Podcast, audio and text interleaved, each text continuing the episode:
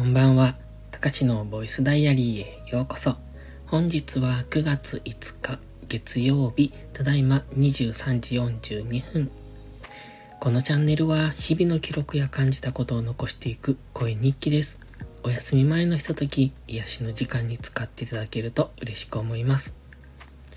今日は疲れてます。今日は最近よく疲れるんですが、今日はね、なんか大したことをしていないのに、なんか夕方からもう完全脱力で、なんでしょう。ちょっと、うーん、熱中症気味？それとも脱水症状気味だったのか？わかんないですけど、なんかいつも以上に今日はダメだなって思ってます。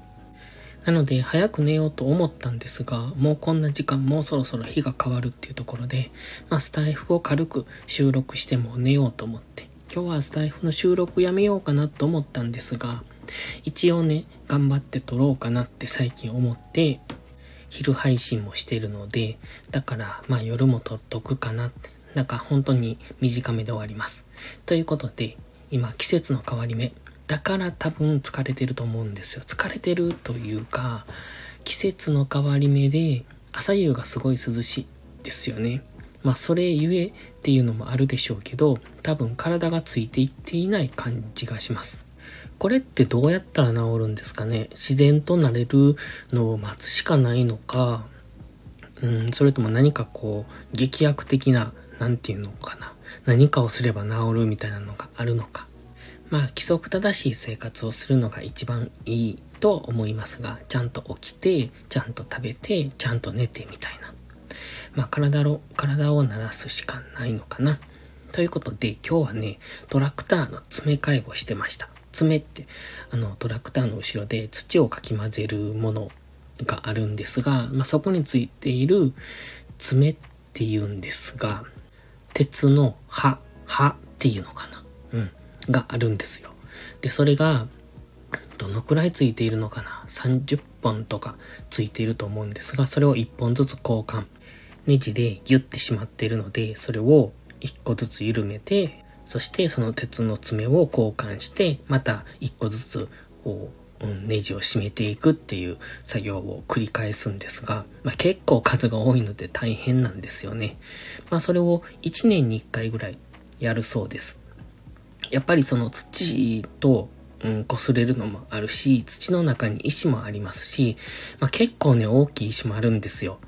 どのくらい、うん、両手で持たないといけないぐらいの大きさの石とかもね、畑にゴロゴロしてるんですね。やっぱこう、そこの方から出てくるのかな。この辺は河原が近いせいもあるとは思うんですね。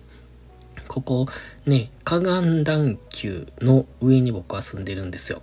で、河岸段丘って多分あんまり聞かないですよね。小学校の社会で習ったと思うんですけど、その河岸段丘っていうのは昔々、大昔ですよ。川の中だったってことなんですよ。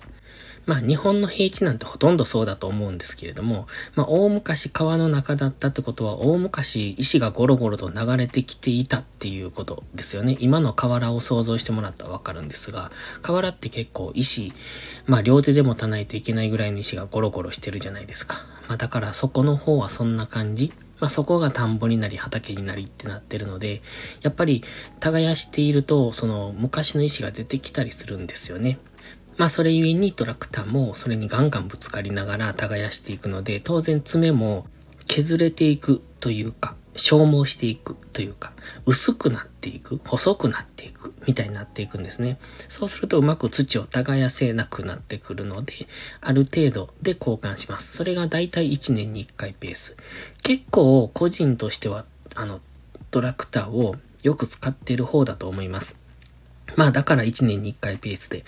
え、爪を変えていくんですが、今日はその日でしたっていうことで、まあ今日は雨だったんですよね。雨だったというか、えっ、ー、と、昼過ぎぐらいまでは天気良かったんですけど、突然昼を過ぎたあたりぐらいから、えっ、ー、と、雨が降り出しまして、しかも結構ひどい雨だったんですよ。ということで、えっ、と、今日は草刈りをしようと思ってたんですが、できなかったので、トラクターの詰め替えをして終わりました。その後はね、100均に行って、観葉植物の今、水、違う違う、えっと、多肉植物を水耕栽培してるんですが、それがね、いつも問題なのは、その、うん、100均で買った四角い正方形の瓶に入れてるんですよ。入れてるって水を張ってその上に置いてるっていうのかな。でも落ちるんですよね。落ちるから、だから僕は今輪ゴムとかそんなのをつけて、えっと、多肉植物がその瓶の中にはまらないようにしてるんですね。で、それを針金を使ってやろうと思って、今日は100均で針金を買ってきました。本当はね、水耕栽培用のなんかちょっとしたガラスの小瓶があるといいなと思ってたんですが、あまりいいのがなかったので、とりあえずは針金だけ。で、まあそれではまらないようにするんですが、ちょっと、うんと小瓶を探してみようかなと、ネットでね、って思ってます。まあ大した水耕栽培じゃないので、あの、そんな高いのを買うわけじゃないんですが、ちょっとこう、インテリアとして良さげなのを探していきたいなと。まあそれと同時に、うんと今、なんだ、モンステラとエバーフレッシュっていう観葉植物が大きくなりすぎというか、まあ形が悪くて倒れるんです。あの、今プラスチックの容器に入れてるんですよ。あの、プラスチックの鉢ね。うーんとね、6号鉢ぐらい、6号か7号かっていうところの鉢なんですが、まあそれに入れてると、まあサイズ、あの植物のサイズが大きすぎてバランス悪くて倒れるんですよ。まあもちろんプラスチックの鉢だから軽いっていうところもあるんですが、だからその陶器の鉢が欲しいなと思ってて、まあそれを探すのと一緒に探そうかなって思ってます。まあちょっといつになるかわかんないんですけどね、秋、今から冬に向かうので植え替えはしないので、鉢探しはまだ来年のうんと初夏に向けてなのかな。